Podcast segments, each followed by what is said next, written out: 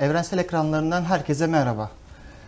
Yeni programımız Ankara baskısında bundan sonra her hafta siyasetin öne çıkan başlıklarını, satır arasında kalanları ve başkentin gündemini konuşacağız. Programımızın ilk konuğu CHP hukuk işlerinden sorumlu Genel Başkan Yardımcısı Muharrem Erkek. Muharrem Bey merhaba. Merhaba. Ee, öncelikle e, siyasetin en sıcak konusundan e, başlamak istiyorum. Malum e, e, Sayın Kılıçdaroğlu'nun bir helalleşme e, çıkışı oldu. Dün grup toplantısında da aslında e, bir sıralama yapmıştı ve siz de sonrasında şöyle bir e, açıklamada bulun- bulundunuz. E, helalleşme farklı, e, hesaplaşma farklı diye. Fakat e, konunun biraz daha açılma ihtiyacı var. E, şunu sormak istiyorum. CHP e, kiminle ve nasıl helalleşmek istiyor? Teşekkür ederim. Bu yalnızca Cumhuriyet Halk Partisi'nin helalleşmesi değil aslında. Ee, Ben genel başkanımızın söylemini çok önemli bir e, barış çağrısı olarak görüyorum. Ya bu toplumsal barışımız. Hepimizin, herkesin birbiriyle helalleşmesi lazım. Çünkü toplumun her kesimi bu topraklarda e, önemli acılar yaşadı. E, Genel başkanımız işte dün grup toplantısında bunu aslında çok güzel izah etti. Şu anda ülkemizde bizi bir kutuplaşma girdabına sokmak istiyorlar ve bu girdap içerisinde biz birbirimizi dinlemeyelim, anlamayalım, konuşmayalım. Bunu kırmamız lazım. Siyaset birbirimizi anlama, birbirimizi anlatma, dinleme sanatıdır. Biz başkalarının acılarını hissetmeden, görmeden, anlamadan nasıl toplumsal barışı tesis edeceğiz? Genel Başkanımızın söylediği bu. Yeni bir siyaset kültürüne, yeni bir siyaset anlayışına ihtiyacımız var. Birbirimizi anlamak, dinlemek ve toplumsal barışımızı tesis etmek. Ben bunu çok önemli bir e, barış çağrısı olarak görüyorum kutuplaşmaya karşı da, ayrışmaya karşı da, ötekileştirmeye karşı da. Değil mi? Yani Türk, Kürt, Alevi, Sünni, Hristiyan, Müslüman, zengin, yoksul demiyoruz. İnsan diyoruz. Demokrasinin öznesi de e, insandır. Böyle görmemiz ve anlamamız lazım. Asıl tartışılan noktası aslında şu oldu. Şimdi e, dün grup toplantısında söylenenlere baktığımızda işte Roboski, Ali İsmail e, Korkmaz, e, Ahmet Kaya, Sivas, Sivas, Maraş ve Diyarbakır cezaevi gibi e, bir sıralaması oldu Kılıçdaroğlu'nun. Aslında bunların arasında işte ölümler, aslında insanlığa karşı suçlar da var. Yani bu noktada e, nasıl bir helalleşme ya da nasıl bir hesaplaşma konusu gündeme geliyor? Yani bu e, tarihteki bu acı olayların hesabı sorulmayacak mı diye tartışılıyor. Şimdi bakın e, şöyle anlamamız lazım. Geçmişi deşmek, sürekli geçmişi kanatmak değil, geçmişle yüzleşmek. Geçmişteki hataları göz ardı etmeden geleceği inşa etmek. Sürekli kinle, intikamla yaşayamayız ki birbirimize karşı. Yani birbirimizi anlamalıyız, dinlemeliyiz, birbirimizin acılarını görmeliyiz. Ee, helalleşme, barışmak ayrı şey. Yani siz şimdi ben her şeyi doğru yaptım, sen her şeyi yanlış yaptın diyerek helalleşme olmaz. Hepimizin hataları olmuştur. Objektif bir bakış açısı, hoşgörü, sevgi, saygı bunları kaybetmemeliyiz. Bunları güçlendirmeliyiz. Hukuk hesaplaşma hukuk içerisinde olur. Kinle intikamla değil. Tabii ki yarın iktidar olduğumuzda bu dönemin çok ciddi yolsuzlukları var. Onlar ayrı şeyler. Genel başkanımızın kastettiği bu değil. Genel başkanımız bir toplumsal barış mesajı veriyor. Yoksa bu memlekette e, bir sürü usulsüzlük, ihaleye fesat karıştırma, yolsuzluk iddiaları var. Kamu bankalarının çok ciddi batık kredileri var. Kamu bankalarındaki para kimin parası? Milletin parası. Bir Türk Telekom dosyası. Cumhuriyet tarihinin en önemli dosyalarından biri.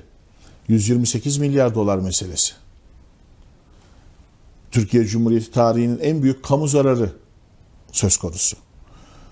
Ee, Ziraat Bankası'nın verdiği 750 milyon dolar kredi Demirören grubuna. Tahsil edilmiyor veya edilemiyor. Kimin parası bu? Yani böyle o kadar çok örnek var ki haksızlıklar, hukuksuzluklar bunlar kinle intikamla değil, devri sabık yaratarak değil. Mecliste soruşturma komisyonları kurulur, sağlıklı bir şekilde incelenir. Ciddi bir hukuksuzluk birçok yerde var. Bunlar yargıya intikal ettirilir. Bağımsız ve tarafsız bir yargı içerisinde gereği yapılır. Bu ayrı şey. Bu tabii ki yapılacak. Yani milletin her kuruşuna sahip çıkacağız. Ee, kamu zararına sebebiyet verenler, e, devletin hazinesine yani milletin ödediği vergilere zarar verenler, bunlar tabii ki incelenecek, takip edilecek. Kamu özel işbirliği projeleri masaya yatırılmayacak mı? Milletin kanını emen projeler. Projeye değil, hukuksuz ranta karşıyız. Maliyetini soruyoruz, ticari sır diyorlar. Milletin, yurttaşların, bireylerin vergileriyle ödenen bir şey ticari sır olabilir mi? Bunların hepsi masaya yatırılacak. Ee, helalleşme toplumsal barış açısından çok önemli. Cumhuriyetimizi demokrasiyle taşlandırma açısından çok önemli. Demokratik hukuk devleti açısından çok önemli. Bunu bir barış mesajı olarak algılamak lazım. Diğer konuya geçmeden e, bunu biraz daha netleştirmek istiyorum aslında. Çok kısa bir şey soracağım. Yani bu e, hukuksuzluklar ya da yolsuzluklar vesaire e, konusunun dışında yani tarihteki acı olayların bir yanıyla bir toplumsal helalleşme ama bir yanıyla da e, bir yani ceza gerektiren hesaplaşılması e, gereken kısımlarının da ayrı yani iki yanlı bir şey ya mi tabii. anlamalıyız Ba- bu e, dediğinizden? başkalarının acılarını görme ve anlama. Bu çok önemli. Herkes kendi penceresinden bakıyor, kendi bulunduğu yerden bakıyor. Başkalarının acılarını da görebilmeliyiz, anlayabilmeliyiz. İnsanlığa karşı işlenmiş suçlar zaten onlar sonuna kadar e, hukuk içerisinde hesap vermeli tabii ki.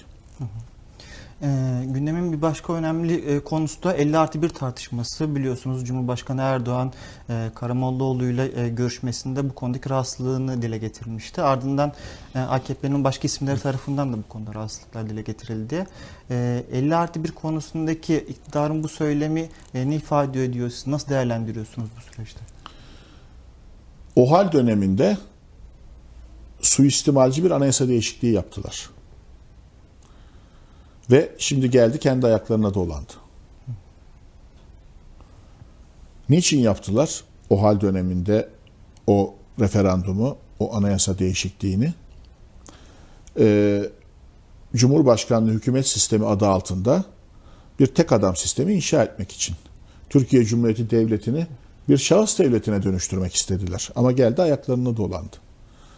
Bugün Erdoğan'ın %50 artı biri bulabilmesi mümkün mü? Yani ilk turda geçerli oyların salt çoğunluğunu bulabilmesi mümkün mü? Mümkün değil. Çünkü muhalefet birleşti. Muhalefet birlikte çalışıyor. çalışıyor. Referandum sürecinden bu yana e, verilen demokrasi mücadelesi güçlendi. E, demokrasiden yana olanlar kazanacak. Otoriter sistemden yana olanlar değil. Ve demokrasiden yana olanlar bugün seçmenin çok büyük bir çoğunluğunun da desteğini alıyor. Yani yüzde elli artı birle seçime gideceğiz. Bu çünkü anayasada düzenlenmiş bir konu. Ne iktidarın ne muhalefetin bugün mevcut meclis tablosunda anayasayı değiştirme gücü yok. Bu sistemle yüzde elli artı birle seçime gideceğiz. Millet İttifakı'nın Cumhurbaşkanı adayı Türkiye'nin 13. Cumhurbaşkanı olacak. Yeni Cumhurbaşkanı ve yeni meclisle birlikte toplumsal uzlaşmayla yeni bir anayasa değişikliği hazırlayacağız.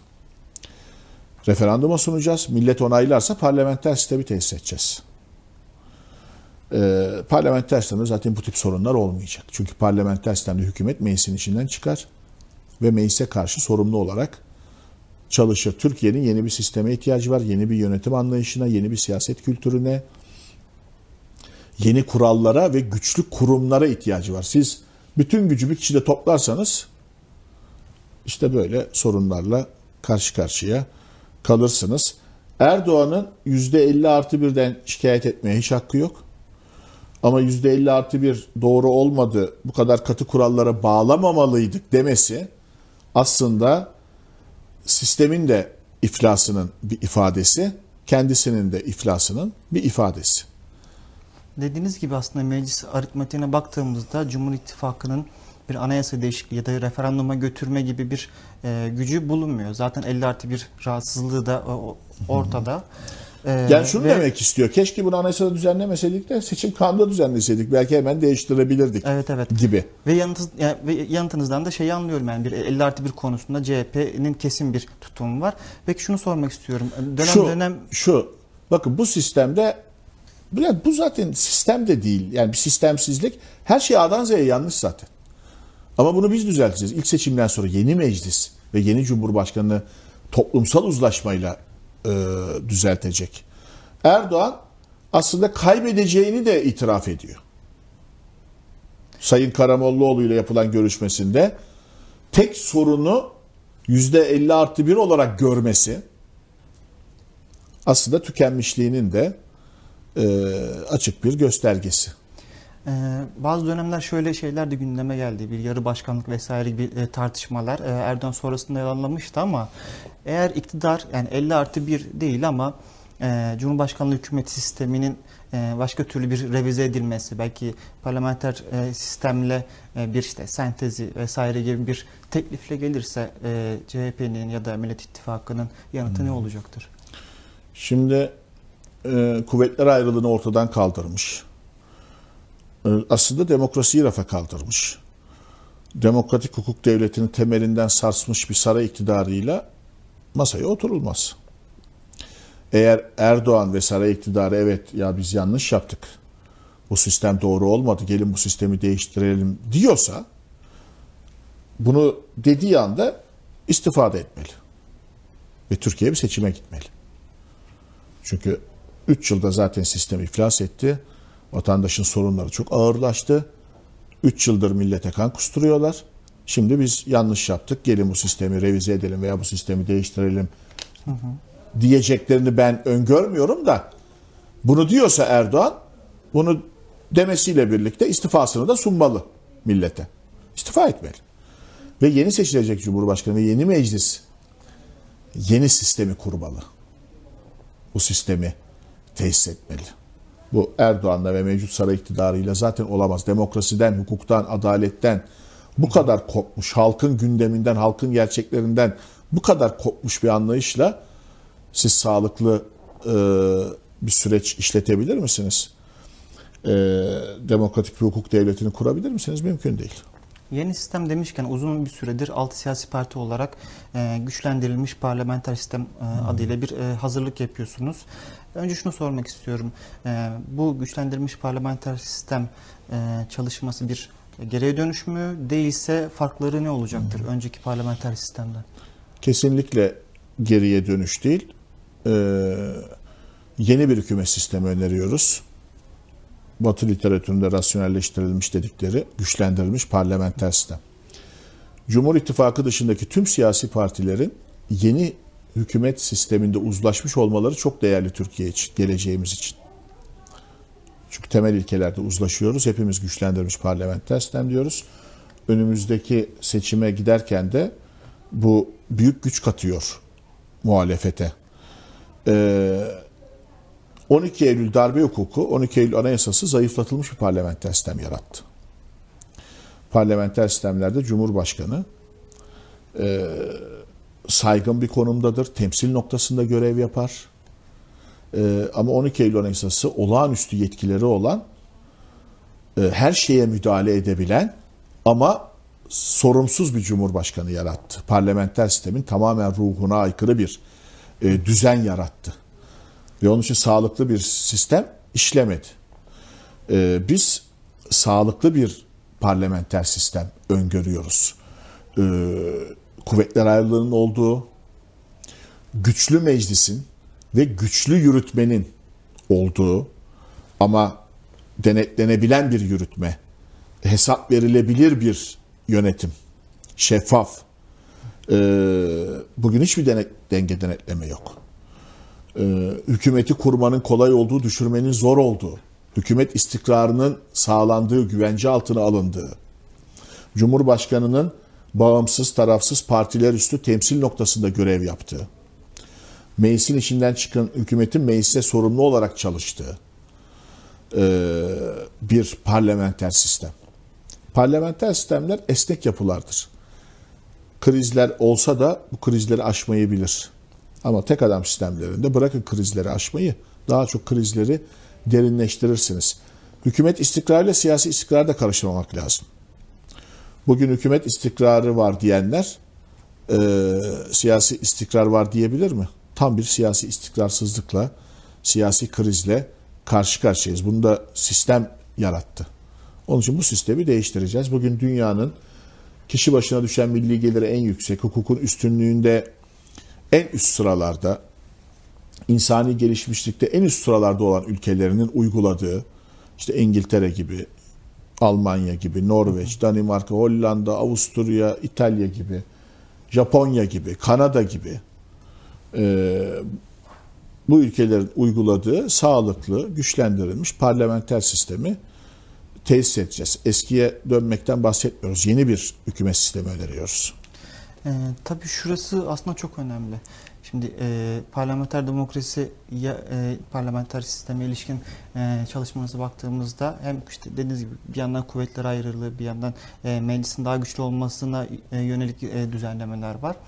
E, fakat e, Türkiye tarihinde e, yani hep hep şunu tartıştık yani halkın doğrudan katılımı yani e, e, halkın ülke yönetimine doğrudan katılabilmesinin araçlarının yaratılması, sadece seçimden seçime e, bir demokrasinin olmaması noktasında. E, dolayısıyla şunu sormak istiyorum. E, halkın ülke yönetimine doğrudan katılacağı, yani belki e, kendi yerel örgütleriyle, araçlarıyla ya da e, işte sendikaların meslek odalarıyla kendisi hakkında daha iyi karar verebileceği bir e, sistem yani sistemde bu, buna ilişkin bir şey e, öngörüyor musunuz? Araç ya da araçlar ne olacaktır? Tabii ki. Sivil toplum çok önemli. Katılımcılık çok önemli. Zaten biz güçlendirilmiş parlamenter sistem derken bunları da öngörüyoruz. Katılımcı bir demokrasiyi, çoğunlukçu değil çoğulcu bir yapıyı. Ee, örneğin ne diyoruz? Kaliteli bir kanun yapım sürecini getireceğiz diyoruz.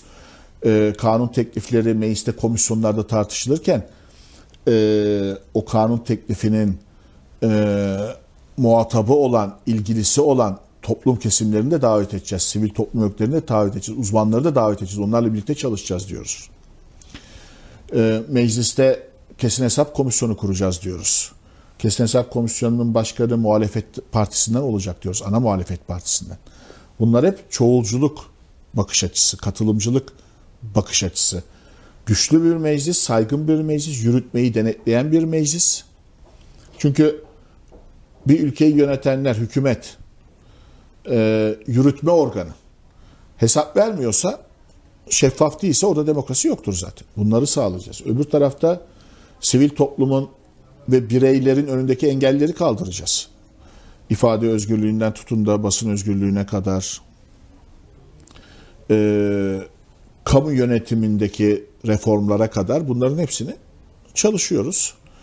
Ee, yarın seçim takvimi ilan edildiğinde e, Cumhurbaşkanı adayıyla birlikte onu destekleyen tüm siyasi partiler, Millet İttifakı, Demokrasi İttifakı e, seçmene yol haritasını sunacak, neler yapacağını anlatacak zaten. Teşekkür ediyoruz programımıza katıldığınız için. Size zaman Biz de ayırdığınız için. Sizlere e, çok teşekkür ediyoruz. Evrensel ailesine de e, selamlar, sevgiler, saygılar. Evet programımızın ilk bölümünde e, CHP Genel Başkan Yardımcısı Muharrem Erkek'le e, helalleşme e, tartışmasını, parlamenter sistem gün- gün- gündemini ve 50 artı 1 çıkışını Cumhurbaşkanı konuştuk. Bundan sonraki programlarımızda yeniden görüşmek üzere.